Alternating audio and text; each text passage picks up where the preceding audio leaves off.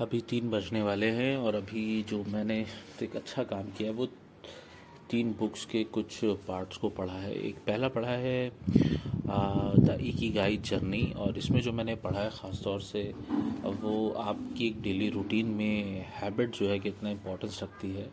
और लेकिन जो उसमें पढ़ने के बाद जो क्वेश्चन आया, वो ये आया कि अगर हम कुछ कम डिसीज़न मेकिंग करें तो क्या हम ज़्यादा खुश रहेंगे? क्योंकि जब मैं बुक पढ़ रहा था तो उसमें कहीं ना कहीं बात हो रही थी कि मार्क जकरबर्ग अपना ड्रेस बहुत कम चेंज करते हैं। ऐसे ही ओबामा के साथ था ऐसे ही स्टीव जॉब्स के साथ था। तो अगर हम फ्यूअर डिसीज़न मेकिंग रखते हैं तो क्या हम खुश ज़्यादा रहेंगे? ये एक ऐसा सवाल है जिसको आपको भी क्वेश्चन करना चाहिए। उसके बाद उसी बुक में मैंने एक आ, राइटर की मॉर्निंग शेड्यूल के बारे में पढ़ा और वो राइटर है जापानीज़ है उनका नाम शायद इस वक्त हरू कामी ऐसे करके नाम है उनका। अगर मैं गलत ले रहा हूँ तो मैं माफ़ी चाहूँगा।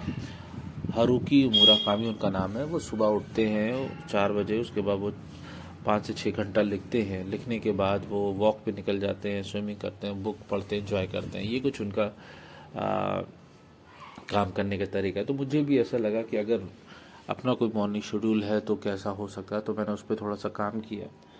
फिर? इसी बुक में मैंने पढ़ रहा था कि आप अपनी बैड हैबिट्स को जो आ, अगर आपकी बैड हैबिट्स उसको रिप्लेस कैसे किया जाएगा? तो मैं एक बात यहाँ पे अपने मन से कहूँगा कि आपको चाहिए कि आप हैबिट्स पे खूब किताबें पढ़ें चाहे वो अटोमिक हैबिट्स हो वो पढ़नी चाहिए चाहे आपकी इक्या गई में एक छोटी सी पार्ट है उस पर पढ़ना चाहिए। एक बुक और बहुत ही फ़ेमस है हैबिट्स पे वो है चार्ल्स डूहिक की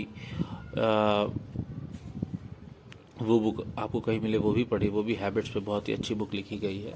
तो क्योंकि हम जो कुछ भी है, अपनी आदत के अनुसार है, इसके बाद मैंने एक बुक पढ़ी मास्टर योर इमोशंस इसमें मैंने ज़ाहिर सी बात जो पढ़ा, वो इमोशंस कैसे आपके मूड कैसे चेंज कर सकते हैं आप एक्सरसाइज के थ्रू म्यूज़िक के थ्रू इसके बाद एक बुक है कंपाउंड इफ़ेक्ट डैरन हार्डी की उसमें से गोल्स के बारे में कुछ पढ़ा कि आप कितने क्लियर हैं अपने गोल के बारे में, आप अपने गोल के बारे में कितना विविड जानते हैं।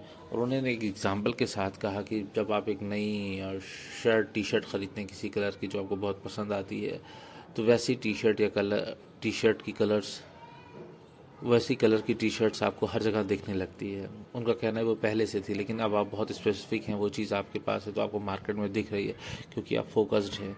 इसी तरीके से जब आप अपने गोल्स को लेके एकदम फोकस होते हैं, वो किस तरीके का है, क्या है, आपको डिटेल में बहुत कुछ पता होता है तो वो गोल्स आपको दिखते लगते हैं एज अपॉर्चुनिटी फिर आप उस पर काम करते हो और बहुत जल्दी उसको अचीव कर लेते हो।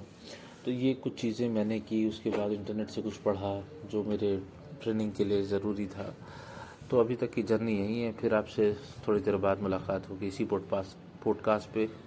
बहुत जल्द।